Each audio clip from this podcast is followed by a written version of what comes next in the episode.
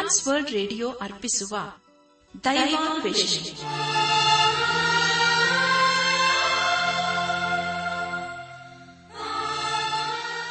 ಒಲಮೆಯ ಶ್ರೋತೃ ಬಾಂಧವರೇ ಈಗ ಪ್ರಸಾರವಾಗುವ ದೈವಾನ್ವೇಷಣೆ ಕಾರ್ಯಕ್ರಮವನ್ನು ಆಲಿಸಲು ನಿಮ್ಮನ್ನು ಹೃತ್ಪೂರ್ವಕವಾಗಿ ಕ್ರಿಸ್ತೇಸುವಿನ ಹೆಸರಿನಲ್ಲಿ ಆಮಂತ್ರಿಸುತ್ತೇವೆ.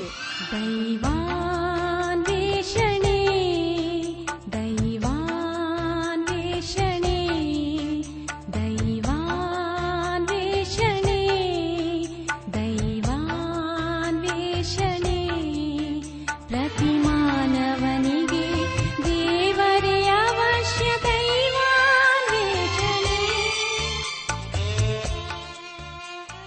ಶ್ರೋತೃಗಳೇ, ನಿಮ್ಮ ಉತ್ತೇಜನಕರವಾದ ಪತ್ರ, ಇಮೇಲ್ ಹಾಗೂ ದೂರವಾಣಿ ಕರೆಗಳಿಗಾಗಿ ನಾವು ಚಿರಋಣಿಗಳಾಗಿದ್ದೇವೆ. ಈ ದಿನವೂ ಸಹ ನಮ್ಮ ಕಾರ್ಯಕ್ರಮವನ್ನು ಆಲಿಸಿ ಪತ್ರ ಬರೆಯಿರಿ. ದೇವರ ವಾಕ್ಯಗಳನ್ನು ಕೇಳಿ, ಅದರಂತೆ ಕೈಕೊಂಡು ನಡೆಯುವಂತವರು ಧನ್ಯರೆಂದು ಸತ್ಯವೇದವು ತಿಳಿಸುತ್ತದೆ. ಆದ್ದರಿಂದ ಪ್ರಿಯರೇ, ನೀವು ಶ್ರದ್ಧೆಯಿಂದ ದೇವರ ಸಂದೇಶವನ್ನು ಆಲಿಸಿ ದೈವಾಶೀರ್ವಾದವನ್ನು ಪಡೆಯಿರಿ. ಕಾರ್ಯಕ್ರಮದ ಕೊನೆಯಲ್ಲಿ ತಿಳಿಸುವ ನಮ್ಮ ವಿಳಾಸಕ್ಕೆ ಪತ್ರ ಬರೆಯಲು ಮರೆಯದಿರಿ.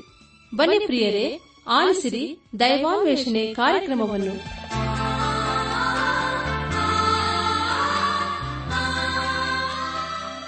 ಬನ್ನಿ ಪ್ರಿಯರೇ, ದೇವರ ವಾಕ್ಯವನ್ನು ಧ್ಯಾನ ಮಾಡುವ ಮುನ್ನ ದೇವರ ಆಶೀರ್ವಾದವನ್ನು ಹೊಂದಿಕೊಳ್ಳೋಣ. ಅದಕ್ಕೆ ಮುಂಚಿತವಾಗಿ ದೀನತೆಯಿಂದ ಪ್ರಾರ್ಥನೆ ಮಾಡೋಣ.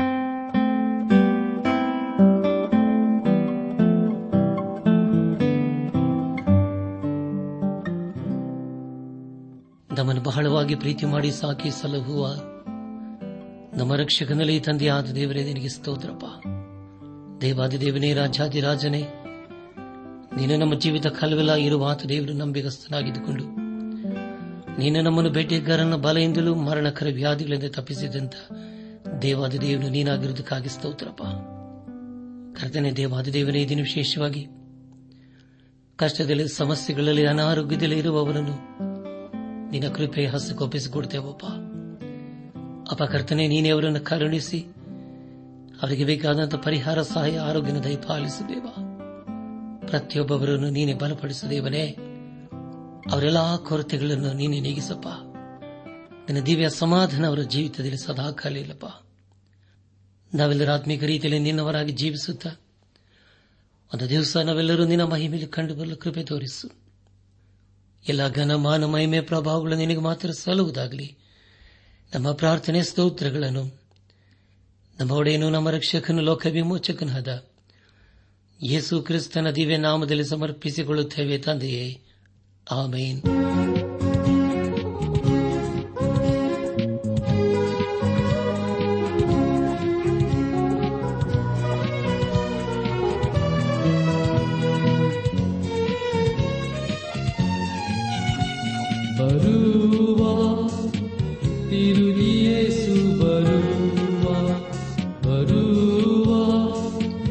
ತಿರುಗಿಯೇಸು ಬರುವ ತುತುರಿ ಶಬ್ದದೋಡನೆ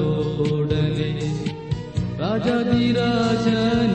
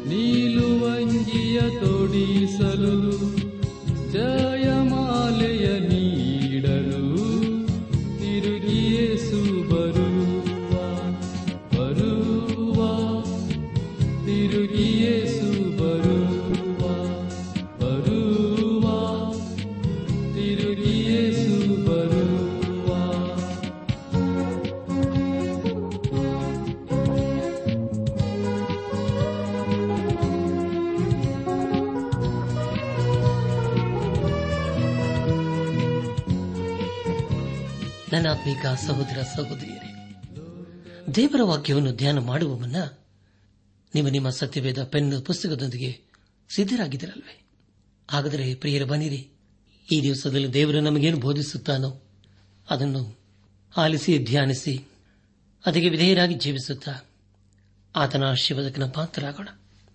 ಕಳೆದ ಕಾರ್ಯಕ್ರಮದಲ್ಲಿ ನಾವು ಸತ್ಯವೇದದಲ್ಲಿ ಇಪ್ಪತ್ತಾರನೇ ಪುಸ್ತಕವಾಗಿರುವ ಯಹೆಜ್ಕೇಲ್ ಪ್ರವಾದನೆ ಗ್ರಂಥದ ಪೀಠಿಗ ಭಾಗ ಹಾಗೂ ಮೊದಲನೇ ಅಧ್ಯಯನ ಪ್ರಾರಂಭದ ನಾಲ್ಕು ವಚನಗಳನ್ನು ಧ್ಯಾನ ಮಾಡಿಕೊಂಡು, ಅದರ ಮೂಲಕ ನಮ್ಮ ನಿಜ ಜೀವಿತಕ್ಕೆ ಬೇಕಾದ ಅನೇಕ ಆತ್ಮೀಕ ಪಾಠಗಳನ್ನು ಕಲಿತುಕೊಂಡು ಅನೇಕ ರೀತಿಯಲ್ಲಿ ಆಶೀರ್ವಿಸಲ್ಪಟ್ಟಿದ್ದೇವೆ ಧ್ಯಾನ ಮಾಡಿದಂಥ ವಿಷಯಗಳನ್ನು ಈಗ ನೆನಪು ಮಾಡಿಕೊಂಡು ಮುಂದಿನ ವೇದ ಭಾಗಕ್ಕೆ ಸಾಗೋಣ. ಕೇಬಾರ್ ನದಿ ಹತ್ತಿರ ಸೆರೆಯಾಗಿ ವಾಸಿಸುತ್ತಿದ್ದ ಯಹೂದ್ಯರ ಮಧ್ಯದಲ್ಲಿ ನಾನು ಸೇರಿಕೊಂಡಿರುವಾಗ ಮೂವತ್ತನೆಯ ವರ್ಷದ ನಾಲ್ಕನೇ ತಿಂಗಳಿನ ಐದನೇ ದಿನದಲ್ಲಿ ಆಕಾಶ ಒಡೆದು ನನಗೆ ದೇವ ದರ್ಶನ ಉಂಟಾದು ಎಂಬುದಾಗಿ ಯಜಕನನ್ನು ತಿಳಿಸುತ್ತಾನೆ. ಹಾಗೂ ಮುಂದೆ ಯಹಯಾಕಿನನು ಸರಿಯಾದ ಐದನೇ ವರ್ಷದ ನಾಲ್ಕನೆಯ ತಿಂಗಳಿನ ಐದನೇ ದಿನದಲ್ಲಿ ಯಹೋನ ವಾಕ್ಯವು ಕಸ್ತಿಯ ದೇಶದೊಳಗೆ ಕೇಬಾರ್ ನದಿ ಹತ್ತಿರ ಬೂಜಿಯ ಮಗನು ಯಾಜಕನೂ ಆದ ಯಜ್ಕಲನಿಗೆ ಸಾಕ್ಷಾತ್ತಾಗಿ ಒದಗಿತು. ಅಲ್ಲಿ ಯಹೋವನ ಹಸ್ತಸ್ಪರ್ಶದಿಂದ ಅವನು ಪರವಶನಾದನು ಎಂಬ ವಿಷಯಗಳ ಕುರಿತು ನಾವು ಧ್ಯಾನ ಮಾಡಿಕೊಂಡೆವು. ಧ್ಯಾನ ಮಾಡಿದಂಥ ಎಲ್ಲ ಹಂತಗಳಲ್ಲಿ ದೇವಾದ ದೇವನೇ ನಮ್ಮ ನಡೆಸಿದನು. ದೇವರಿಗೆ ಮಹಿಮೆಯುಂಟಾಗಲಿ ಇಂದು ನಾವು ಯಹೆಚ್ಕೇಲ್ ಪ್ರವಾದನ ಗ್ರಂಥದ ಮೊದಲನೇ ಅಧ್ಯಾಯ ಐದನೇ ವಚನದಿಂದ ಎರಡನೇ ಅಧ್ಯದ ಮೊದಲನೇ ವಚನದವರೆಗೆ ಧ್ಯಾನ ಮಾಡಿಕೊಳ್ಳೋಣ. ಪ್ರಿಯರೇ, ಮುಂದೆ ಮುಂದೆ ನಾವು ಧ್ಯಾನ ಮಾಡುವಂತಹ ಎಲ್ಲ ಹಂತಗಳಲ್ಲಿ ದೇವರನ್ನು ಆಶ್ರಯಿಸಿಕೊಂಡು ಮುಂದೆ ಮುಂದೆ ಸಾಗೋಣ. ಎಹೆಚ್ಕೆಲ್ ಪ್ರಭಾ ಗ್ರಂಥ ಮೊದಲನೇ ಅಧ್ಯಾಯ ಐದನೇ ವಚನವನ್ನು ಓದುವಾಗ ಅದರ ಮಧ್ಯದೊಳಗಿಂದ ನಾಲ್ಕು ಜೀವಿಗಳ ಆಕಾರಗಳು ಕಂಡುಬಂದವು ಅವುಗಳ ರೂಪವು ಮನುಷ್ಯ ರೂಪದಂತಿತ್ತು ಎಂಬುದಾಗಿ. ಪ್ರಿಯ ಸಹೋದರ, ಸಹೋದರಿಯರೇ, ಈ ವಚನ ಹಾಗೂ ಇಪ್ಪತ್ತಾರನೇ ವಚನ ಒಂದೇ ರೀತಿಯಲ್ಲಿ ಇದೆ. ಈ ವಚನಗಳು ಯೇಸು ಕ್ರಿಸ್ತನ ದೇಹಾಧಾರಣೆ ಕುರಿತು ತಿಳಿಸಿಕೊಡುತ್ತದೆ.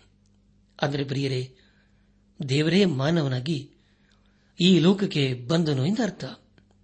ಯೋಹಾನ್ ಬರೆದ ಸುವಾರ್ತೆ ಮೊದಲನೇ ಅಧ್ಯಾಯ ಹದಿನಾಲ್ಕನೇ ವಚನ ಹಾಗೂ ಯೇಷಾ ಪ್ರವಾದನ ಗ್ರಂಥ ಐವತ್ತೆರಡನೇ ಅಧ್ಯಾಯ ಏಳನೇ ವಚನದಲ್ಲಿ ಹೀಗೆ ಓದುತ್ತೇವೆ. ಆ ವಾಕ್ಯವೆಂಬುವುದು ನರಾವತಾರವೆತ್ತಿ, ನಮ್ಮ ಮಧ್ಯದಲ್ಲಿ ವಾಸ ಮಾಡಿದನು. ನಾವು ಆತನ ಮಹಿಮೆಯನ್ನು ನೋಡಿದೆವು. ಆ ಮಹಿಮೆಯು ತಂದೆಯ ಬಳಿಯಿಂದ ಬಂದ ಒಬ್ಬನೇ ಮಗನಿಗೆ ಇರತಕ್ಕ ಮಹಿಮೆ. ಆತನ ಕೃಪೆಯಿಂದಲೂ ಸತ್ಯದಿಂದಲೂ ತುಂಬಿದವನಾಗಿದ್ದನು ಎಂಬುದಾಗಿಯೂ ಪರ್ವತಗಳ ಮೇಲೆ ತ್ವರೆಪಡುತ್ತಾ ಶಿವ ಸಮಾಚಾರವನ್ನು ತಂದು ಸಮಾಧಾನವನ್ನು ಸಾರುವ ದೂತನ ಪಾದಗಳು ಎಷ್ಟು ಅಂದವಾಗಿವೆ. ಒಳ್ಳೆಯ ಶುಭ ವರ್ತಮಾನವನ್ನು ಶಿವದ ಸುವಾರ್ತೆಯನ್ನು ತಂದು ರಕ್ಷಣೆಯನ್ನು ಪ್ರಕಟಿಸುತ್ತಾ ನಿನ್ನ ದೇವರು ರಾಜ್ಯಭಾರವನ್ನು ವಹಿಸಿದ್ದಾನೆ ಎಂಬುದಾಗಿ. ನನ್ನಾತ್ಮೀಕ ಸಹೋದರ, ಸಹೋದರಿಯರೇ, ದೇವರು ಮಾನವ ರೂಪ ಧರಿಸಿ ಈ ಲೋಕಕ್ಕೆ ಬಂದನು. ಯೇಸು ಕ್ರಿಸ್ತನು ಧೂಳು ತುಂಬಿದ ಪ್ಯಾಲೆಸ್ತೈನ್ ದೇಶದ ಬೀದಿ ಬೀದಿಯಲ್ಲಿ ತಿರುಗಿದನು. ಆದರೆ ಕೊನೆಯಲ್ಲಿ ಮುಳ್ಳು ತುಂಬಿದ ದಾರಿಯಲ್ಲಿ ನಡೆಯಬೇಕಾಯಿತು. ನಮ್ಮ ಧ್ಯಾನವನ್ನು ಮುಂದುವರೆಸಿ.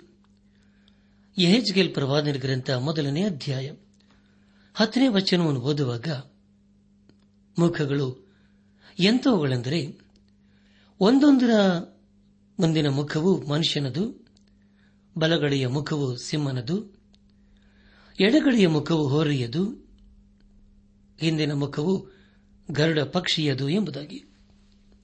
ಪ್ರಿಯ ಸಹೋದರ, ಸಹೋದರಿಯರೇ, ಇಲ್ಲಿ ನಾವು ನಾಲ್ಕು ಮುಖಗಳ ಕುರಿತು ಓದಿಕೊಂಡಿದ್ದೇವೆ. ಈ ನಾಲ್ಕು ಮುಖಗಳು ಯೇಸು ಕ್ರಿಸ್ತನ ಕುರಿತು ತಿಳಿಸುವ ನಾಲ್ಕು ಸುವಾರ್ತೆಗಳನ್ನು ಪ್ರತಿನಿಧಿಸುತ್ತವೆ. ಮೊದಲನೇದಾಗಿ, ಮತ್ತನ ಸುವಾರ್ತೆಯಲ್ಲಿ ಯೇಸು ಕ್ರಿಸ್ತನ ಅರಸತನವು ಸಿಂಹಕ್ಕೂ ಆತನು ಸೇವಕನಾಗಿ ಬಂದನು ಎಂಬುದಾಗಿ ಮಾರ್ಕನ ಸುವಾರ್ತೆಯಲ್ಲಿಯೂ ಅದು ಹೊರಗೆ ಹೋಲಿಕೆಯಾಗಿದೆ ಎಂಬುದಾಗಿಯೂ ಲೋಕನ ಬರೆದ ಸುವಾರ್ತೆಯಲ್ಲಿ ಯೇಸು ಕ್ರಿಸ್ತನ ಕುರಿತಾಗಿ ಹಾಗೂ ಯೋಹಾನ ಬರೆದ ಸುವಾರ್ತೆಯಲ್ಲಿ ಆತನ ದೈವಿಕತ್ವವನ್ನು ಗರುಡ ಪಶುಗೆ ಹೋಲಿಸಲಾಗಿದೆ ಎಂಬುದಾಗಿ.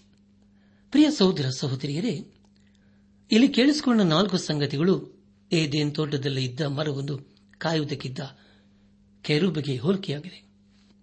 ಯೇಸು ಕ್ರಿಸ್ತನ ಪರಿಶುದ್ಧ ರಕ್ತದ ಮೂಲಕ ನಾವು ದೇವರ ಬಳಿಗೆ ಹೋಗಲು ಸಾಧ್ಯ. ಯೋಹನ್ ಬರೆದ ಸುವಾರ್ತೆ ಹದಿನಾಲ್ಕನೇ ಅಧ್ಯಾಯ. ಆರನೇ ವಚನದಲ್ಲಿ ಯೇಸು ಕ್ರಿಸ್ತನು ಹೀಗೆ ಹೇಳುತ್ತಾನೆ, ನಾನೇ ಮಾರ್ಗವು ಸತ್ಯವೂ ಜೀವ ಆಗಿದ್ದೇನೆ. ನನ್ನ ಮೂಲಕವಾಗಿ ಹೊರತು ಯಾರೂ ತನ್ನ ಬೆಳೆಗೆ ಬರುವುದಿಲ್ಲ ಎಂಬುದಾಗಿ. ನನ್ನಾತ್ಮಿಕ ಸಹೋದರ ಸಹೋದರಿಯರೇ ನಮ್ಮ ಧ್ಯಾನವನ್ನು ಮುಂದುವರೆಸಿ. ಎಹೆಚ್ಕೆಲ್ ಪ್ರವಾದನ ಗ್ರಂಥ ಮೊದಲನೇ ಅಧ್ಯಾಯ ಹನ್ನೆರಡನೇ ವಚನವನ್ನು ಓದುವಾಗ, ಆ ಜೀವಿಗಳೆಲ್ಲ ಹೊರಟ ಮುಖವಾಗಿಯೇ ಹೋಗುತ್ತಿದ್ದವು. ದೇವರ ಆತ್ಮವು ಸಾಗಿಸಿದ ಕಡೆಗೆ ಸಾಗಿದವು, ತಿರುಗಿಕೊಳ್ಳದೆ ಮುಂದುವರೆದವು ಎಂಬುದಾಗಿ. ಪ್ರಿಯ ಸಹೋದರ, ಸಹೋದರಿಯರೇ, ಸರ್ವಶಕ್ತನಾದ ದೇವರು ತನ್ನ ಉದ್ದೇಶವನ್ನು ನೆರವೇರಿಸುವುದಕ್ಕಾಗಿ ಸಾಕುತ್ತಿದ್ದಾನೆ ಆತನನ್ನು ತಡೆಯುವುದಕ್ಕೆ ಯಾರಿಂದಲೂ ಸಾಧ್ಯವಿಲ್ಲ. ಎಚ್ಕೆಲ್ ಪ್ರಭಾ ನಿರ್ಗಂಥ ಮೊದಲನೇ ಅಧ್ಯಾಯ ಹದಿಮೂರು ಹಾಗೂ ಹದಿನಾಲ್ಕನೇ ವಚನಗಳನ್ನು ಓದುವಾಗ, ಆ ಜೀವಿಗಳ ಮಧ್ಯದಲ್ಲಿ ಅದ್ಭುತ ಕಾಂತಿಯು ಉರಿಯುವ ಕೆಂಡಗಳು ಪಂಜಗಳು ಎಂಬಂತೆ ಕಾಣಿಸಿತು. ಅದು ಜೀವಿಗಳ ನಡುವೆ ಓಲಾಡುತ್ತಿತ್ತು. ಆ ಉರಿಯು ತೇಜೋಮಯವಾಗಿತ್ತು. ಅದರೊಳಗಿಂದ ಮಿಂಚುಗಳು ಹೊರಡುತ್ತಿದ್ದವು. ಆ ಜೀವಿಗಳು ಮಿಂಚಿನಂತೆ ಮುಂದಕ್ಕೂ ಹಿಂದಕ್ಕೂ ಸರಿದಾಡುತ್ತಿದ್ದವು ಎಂಬುದಾಗಿ. ಪ್ರಿಯ ದೇವಜನರೇ ದೇವರು ಬೆಳಕಾಗಿದ್ದಾನೆ ಎಂಬುದಾಗಿ ದೇವರ ವಾಕ್ಯದಲ್ಲಿ ನಾವು ಓದುತ್ತೇವೆ. ಯೇಸು ಕ್ರಿಸ್ತನು ಯೋಹಾನ್ ಬರೆದ ಸುವಾರ್ತೆ ಎಂಟನೇ ಅಧ್ಯಾಯ ಹನ್ನೆರಡನೇ ವಚನದಲ್ಲಿ ಹೀಗೆ ಹೇಳುತ್ತಾನೆ, ಅದೇನೆಂದರೆ, ನಾನೇ ಲೋಕಕ್ಕೆ ಬೆಳಕಾಗಿದ್ದೇನೆ ಎಂಬುದಾಗಿ. ಹಾಗಾದರೆ ಪ್ರಿಯರೇ, ಇದು ನಮಗೆ ಏನು ಅನ್ನಿಸುತ್ತದೆ ಏನು ತಿಳಿಸುತ್ತದೆ? ಇದು ದೇವರ ನೀತಿವಂತಿಕೆ ಹಾಗೂ ಪರಿಶುದ್ಧತೆಯ ಕುರಿತು ತಿಳಿಸಿಕೊಡುತ್ತದೆ. ಯೋಹಾನ್ ಬರೆದ ಮೊದಲನೇ ಪತ್ರಿಕೆ, ಮೊದಲನೇ ಅಧ್ಯಾಯ, ಏಳನೇ ವಚನದಲ್ಲಿ ಹೀಗೆ ಓದುತ್ತೇವೆ, ಆತನು ಬೆಳಕಿನಲ್ಲಿರುವಂತೆಯೇ ನಾವು ಬೆಳಕಿನಲ್ಲಿ ನಡೆದರೆ ನಾವು ಒಬ್ಬರ ಸಂಗಡಲೊಬ್ಬರು ಅನ್ಯೋನ್ಯತೆಯಲ್ಲಿದ್ದೇವೆ ಮತ್ತು ಆತನ ಮಗನಾದ ಯೇಸುವಿನ ರಕ್ತವು ಸಕಲ ಪಾಪವನ್ನು ನಿವಾರಣೆ ಮಾಡಿ ನಮ್ಮನ್ನು ಶುದ್ಧಿ ಮಾಡುತ್ತದೆ ಎಂಬುದಾಗಿ. ಪ್ರಿಯ ದೇವಜನರೇ ನಿಮಗಾಗಿ ಮತ್ತೊಂದು ಸಾರಿ ಒತ್ತನೆ ದಯಮಾಡಿ ಕೇಳಿಸಿಕೊಳ್ಳ್ರಿ. ಯೋಹನ್ ಬರೆದಂತ ಮೊದಲನೇ ಪತ್ರಿಕೆ, ಮೊದಲನೇ ಅಧ್ಯಾಯ. ಏಳನೇ ವಚನವನ್ನು ಓದುವಾಗ, ಆತನು ಬೆಳಕಿನಲ್ಲಿರುವಂತೆಯೇ ನಾವು ಬೆಳಕಿನಲ್ಲಿ ನಡೆದರೆ ನಾವು ಒಬ್ಬರ ಸಂಗಡಲ್ಲೊಬ್ಬರು ಅನ್ಯೂನತೆಯಲ್ಲಿದ್ದೇವೆ ಮತ್ತು ಆತನ ಮಗನಾದ ಯೇಸುವಿನ ರಕ್ತವು ಸಕಲ ಪಾಪವನ್ನು ನಿವಾರಣೆ ಮಾಡಿ ನಮ್ಮನ್ನು ಶುದ್ಧಿ ಮಾಡುತ್ತದೆ ಎಂಬುದಾಗಿ. ಪ್ರಿಯ ದೇವಜನರೇ, ಒಂದು ವೇಳೆ ನಾವು ಯೇಸು ಕ್ರಿಸ್ತನ ಪರಿಶುದ್ಧ ರಕ್ತದ ಮೂಲಕ ನಮ್ಮ ಪಾಪಗಳನ್ನು ತಳ್ಳಿಕೊಳ್ಳದೆ ಹೋಗುವುದಾದರೆ ಖಂಡಿತವಾಗ ದೇವರ ಮುಂದೆ ಪರಿಶುದ್ಧರಾಗಿ, ನೀತಿವಂತರಾಗಿ ಕಂಡುಬರಲು ಸಾಧ್ಯವಿಲ್ಲ. ದೇವರನ್ನು ಯಾರೂ ನೋಡಿಲ್ಲ. ಮೋಶೆ ದೇವರನ್ನು ಕಾಣಲು ಬಯಸಿದನು. ಆದರೆ ಅದು ಸಾಧ್ಯವಾಗಲಿಲ್ಲ. ಅದಕ್ಕೆ ಬದಲಾಗಿ ದೇವರ ಮಹಿಮೆಯನ್ನು ಕಂಡನೇ ವಿನಃ ದೇವರನ್ನಲ್ಲ. ದಯಮಾಡಿ ಸಮಯ ಮಾಡಿಕೊಂಡು ವಿಮೋಚನಾ ಖಂಡ ಮೂವತ್ಮೂರನೇ ಅಧ್ಯಾಯ ಹದಿನೆಂಟರಿಂದ ಇಪ್ಪತ್ಮೂರನೇ ವಚನಗಳನ್ನು ಓದಿಕೊಳ್ಳಬೇಕೆಂಬುದಾಗಿ ನಿಮ್ಮನ್ನು ನಾನು ಪ್ರೀತಿಯಿಂದ ಕೇಳಿಕೊಳ್ಳುತ್ತೇನೆ. ನಮ್ಮ ಧ್ಯಾನವನ್ನು ಮುಂದುವರೆಸಿ ಎಎಚ್ಕೆಎಲ್ ಪರವಾದನೆ ಗ್ರಂಥ ಮೊದಲನೇ ಅಧ್ಯಾಯ ಹದಿನೈದು ಹಾಗೂ ಹದಿನಾರನೇ ವಚನಗಳನ್ನು ಓದುವಾಗ, ಈಗ ನಾನು ಆ ಜೀವಿಗಳನ್ನು ನೋಡಲಾಗಿ ಒಂದೊಂದು ಕಡೆಯಲ್ಲಿಯೂ ಜೀವಿಗಳ ಪಕ್ಕಗಳಲ್ಲಿ ನೆಲಸೋಕುವ ಚಕ್ರಗಳು ಕಾಣಿಸಿದವು. ಆ ಚಕ್ರಗಳ ವರ್ಣವು, ರಚನೆಯು ಹೇಗಿದ್ದವೆಂದರೆ ಅವುಗಳ ವರ್ಣವು ಪೀತರತ್ನದ ಹಾಗೆ ಥಳಥಳಿಸುತ್ತಿತ್ತು.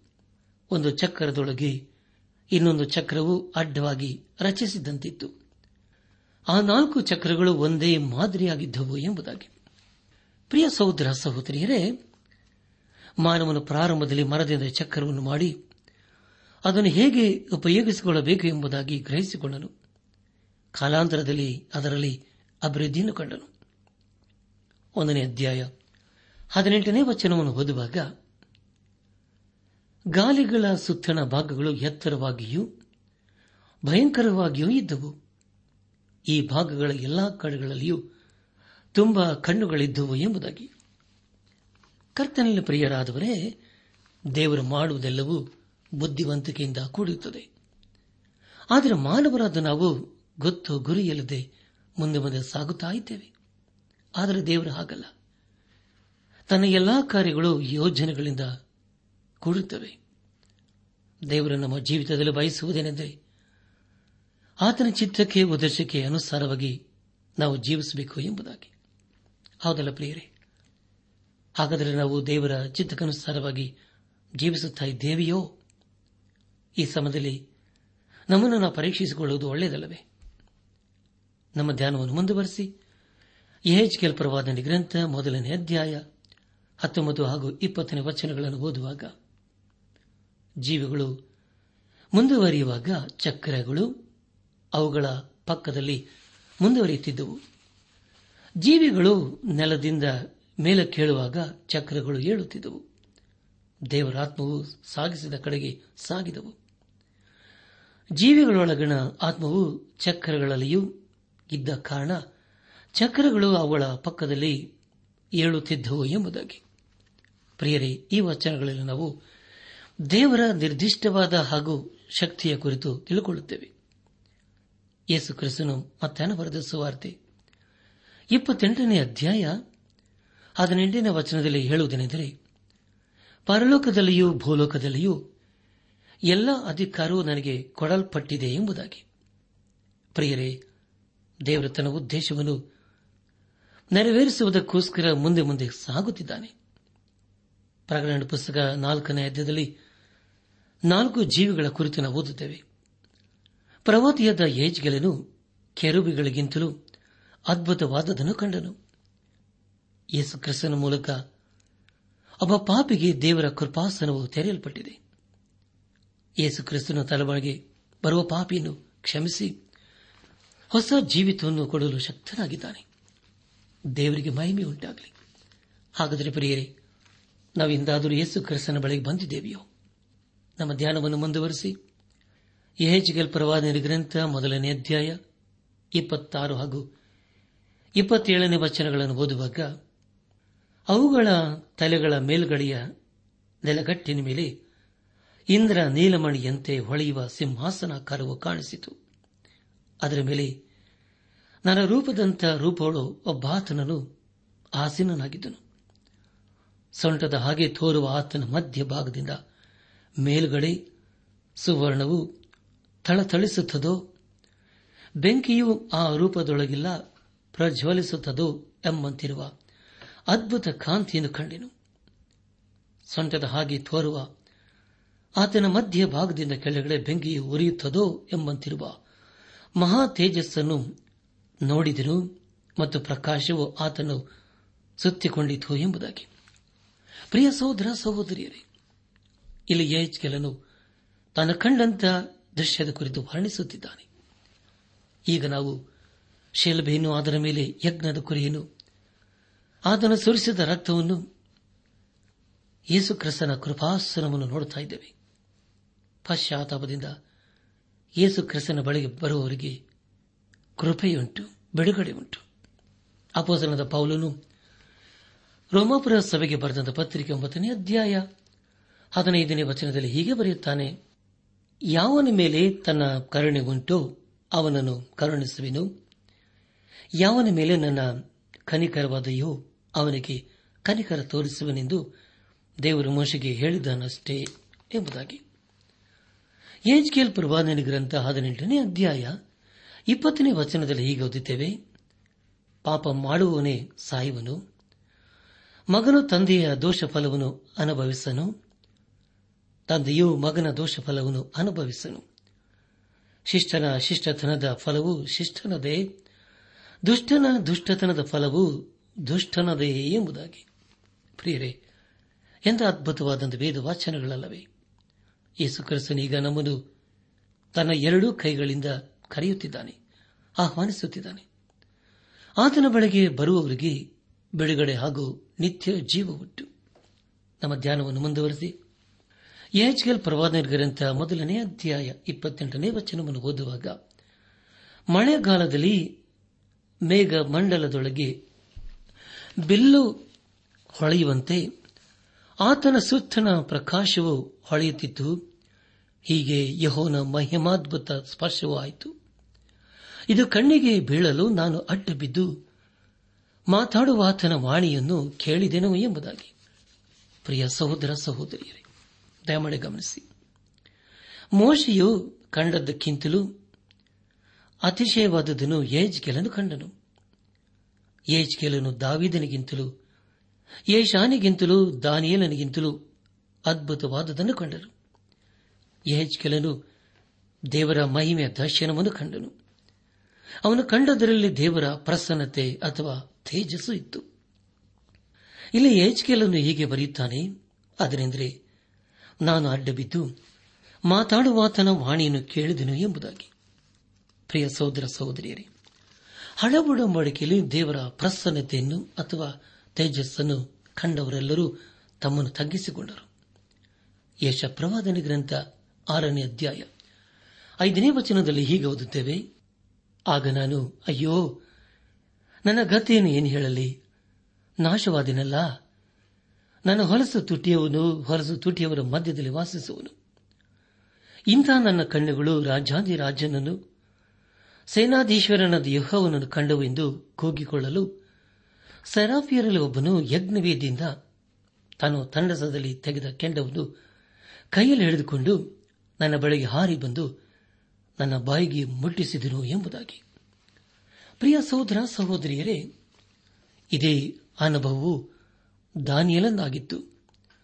ಮತ್ತು ಹೊಸ ಒಡಂಬಡಿಕೆಯಲ್ಲಿ ಪ್ರಕರಣ ಗ್ರಂಥಕರ್ತನಾದ ಯೋಹಾನನ ಅನುಭವ ಕೂಡ ಇದೇ ಆಗಿತ್ತು.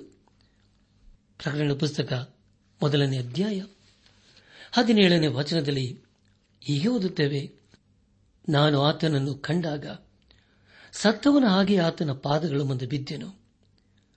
ಆತನು ತನ್ನ ಬಲಗೈನು ನನ್ನ ಮೇಲಿಟ್ಟು ಹೆದರಬೇಡ. ನನ್ನ ಮೊದಲನೆಯವನು ಕಡೆಯವನು ಸದಾ ಜೀವಿಸುವನು ಆಗಿದ್ದೇನೆ ಎಂದು ಹೇಳಿದನು ಎಂಬುದಾಗಿ. ಪ್ರಿಯ ಸಹೋದರ, ಸಹೋದರಿಯರೇ, ರಕ್ಷಕನಾದ ಯೇಸು ಕ್ರಿಸ್ತನ ಮುಂದೆ ನಮ್ಮನ್ನು ನಾವು ತಗ್ಗಿಸಿಕೊಳ್ಳಬೇಕು. ಆಗ ಖಂಡಿತವಾಗಿ ನಮಗೆ ಬಿಡುಗಡೆ ನಿತ್ಯ ಜೀವ ಸಿಗುತ್ತದೆ. ದೇವರಿಗೆ ಮಹಿಮೆಯುಂಟಾಗಲಿ. ಇಲ್ಲಿಗೆ ಹೆಚ್ಕೆಲ್ ಪ್ರವಾದನೆ ಗ್ರಂಥದ ಮೊದಲನೇ ಅಧ್ಯಾಯವು ಮುಕ್ತಾಯವಾಯಿತು. ಇಲ್ಲಿವರೆಗೂ ದೇವಾದ ದೇವನೇ ನಮ್ಮ ನಡೆಸಿದನು. ದೇವರಿಗೆ ಮಹಿಮೆಯುಂಟಾಗಲಿ. ಮುಂದೆ ನಾವು ಎಹೆಚ್ಗೆಲ್ ಪ್ರವಾದನೆ ಗ್ರಂಥದ ಎರಡನೇ ಅಧ್ಯಾಯದ ಮೊದಲನೇ ವಚನವನ್ನು ಧ್ಯಾನ ಮಾಡಿಕೊಳ್ಳೋಣ. ಮುಂದೆ ನಾವು ಧ್ಯಾನ ಮಾಡುವಂತಹ ಪ್ರತಿ ಹಂತದಲ್ಲಿ ದೇವರನ್ನು ಆಶ್ರಯಿಸಿಕೊಳ್ಳೋಣ. ಎರಡನೇ ಅಧ್ಯಾಯ. ಮೊದಲನೇ ವಚನದಲ್ಲಿ ಹೀಗೆ ಓದುತ್ತೇವೆ. ಆತನು ನನಗೆ, ನರಪುತ್ರನೇ, ಎದ್ದು ನಿಂತುಕೋ, ನಿನ್ನ ಸಂಗಡ ಮಾತಾಡುವನೆಂದು ಹೇಳಿದನು ಎಂಬುದಾಗಿ. ಪ್ರಿಯ ಸಹೋದರ, ಸಹೋದರಿಯರೇ ಈಗ ಯಹೆಜ್ಕೇಲನು ದೇವರ ಕರೆಯನ್ನು ಸ್ವೀಕರಿಸಿಕೊಳ್ಳಬೇಕಾಗಿದೆ. ಹಾಗೂ ದೇವರ ಅವನನ್ನು ತನ್ನ ಕಾರ್ಯವನ್ನು ಮಾಡುವುದಕ್ಕೆ ಅಧಿಕಾರವನ್ನು ಕೊಡಲಿದ್ದಾನೆ. ಇಲ್ಲಿ ಸರ್ವಶಕ್ತನಾದ ದೇವರು ಯಹೆಜ್ಕೇಲನನ್ನು ನರಪುತ್ರನೇ ಎಂಬುದಾಗಿ ಕರೆಯುತ್ತಿದ್ದಾನೆ. ನರಪುತ್ರನೆಂಬುದಾಗಿ ಈ ಪುಸ್ತಕದಲ್ಲಿ ನೂರು ಸಾರಿ ಓದುತ್ತೇವೆ. ಇದೇ ರೀತಿಯಲ್ಲಿ ದೇವರು ದಾನಿಯೇಲನನ್ನು ಕರೆಯುತ್ತಾನೆ. ಅಂದರೆ ಪ್ರಿಯರೇ ಸತ್ಯವಿಧದಲ್ಲಿ ಈ ಇಬ್ಬರನ್ನು ದೇವರು ನರಪುತ್ರನೆಂದು ಕರೆದಿದ್ದಾರೆ. ಹೊಸ ಒಡಂಬಡಿಕೆಯಲ್ಲಿ ಯೇಸು ಕ್ರಿಸ್ತನ ಕುರಿತು ಎಂಬತ್ತಾರು ಸಾರಿ ಇದೇ ರೀತಿಯ ಕರೆಯ ಕುರಿತು ನಾವು ಕೇಳಿಸಿಕೊಳ್ಳುತ್ತೇವೆ.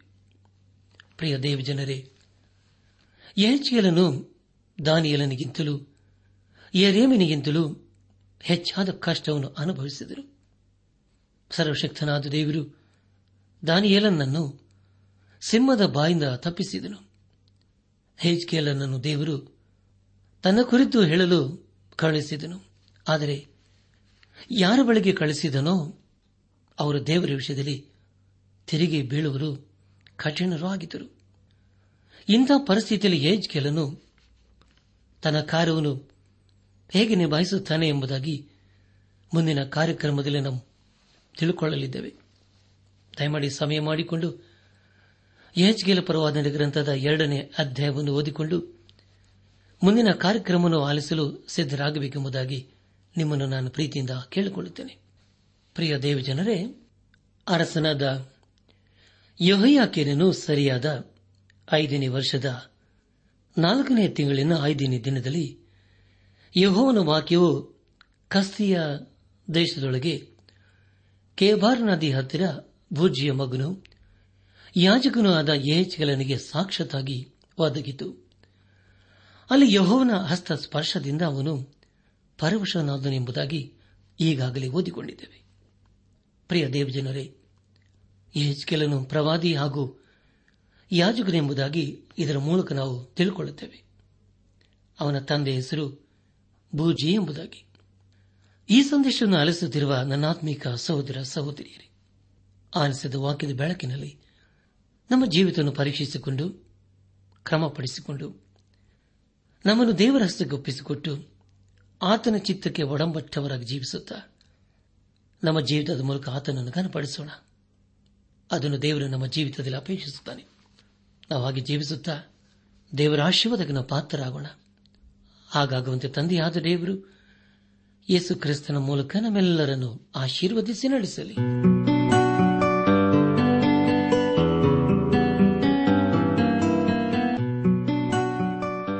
ಪ್ರಿಯರೇ ನಿಮಗೆ ಪ್ರಾರ್ಥನೆಯ ಅವಶ್ಯಕತೆ ಇದ್ದರೆ, ನಿಮ್ಮಲ್ಲಿ ಏನಾದರೂ ಸಂದೇಹ ಅಥವಾ ಸಲಹೆಗಳಿದ್ದರೆ, ದಯಮಾಡಿ ದೂರವಾಣಿಯ ಕರೆ ಮೂಲಕ ನಮಗೆ ತಿಳಿಸಿರಿ. ನಮ್ಮ ಮೊಬೈಲ್ ದೂರವಾಣಿ ಸಂಖ್ಯೆ ಒಂಬತ್ತು ಎಂಟು ನಾಲ್ಕು ಐದು ಆರು ಒಂದು ಆರು ನಾಲ್ಕು ಒಂದು ಎರಡು.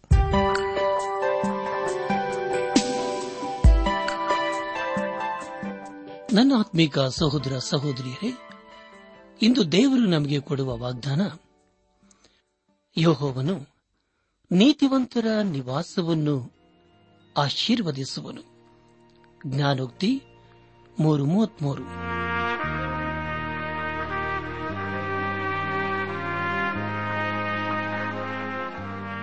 ದೈವಾನ್ವೇಷಣೆ ಕಾರ್ಯಕ್ರಮ ಹೇಗಿತ್ತು ಪ್ರಿಯರೇ? ದೇವರ ವಾಕ್ಯ ಹಾಗೂ ಸುಮಧುರ ಹಾಡುಗಳನ್ನ ನೀವು ಆಲಿಸಿದ್ದಕ್ಕಾಗಿ ಅಭಿನಂದಿಸುತ್ತೇವೆ. ನಾವು ಪ್ರಸಾರ ಮಾಡುವ ಹಾಡುಗಳು ನಿಮಗೆ ಮೆಚ್ಚುಗೆಯಾದರೆ ನಮಗೆ ತಿಳಿಸಿರಿ. ನಮ್ಮ ಕ್ಯಾಸೆಟ್ ಹಾಗೂ ಹಾಡಿನ ಪುಸ್ತಕ ಬೇಕಾದಲ್ಲಿ ಈ ದಿನವೇ ಪತ್ರ ಬರೆಯಿರಿ ಅಥವಾ ದೂರವಾಣಿ ಸಂಖ್ಯೆಗೆ ಕರೆ ಮಾಡಿ.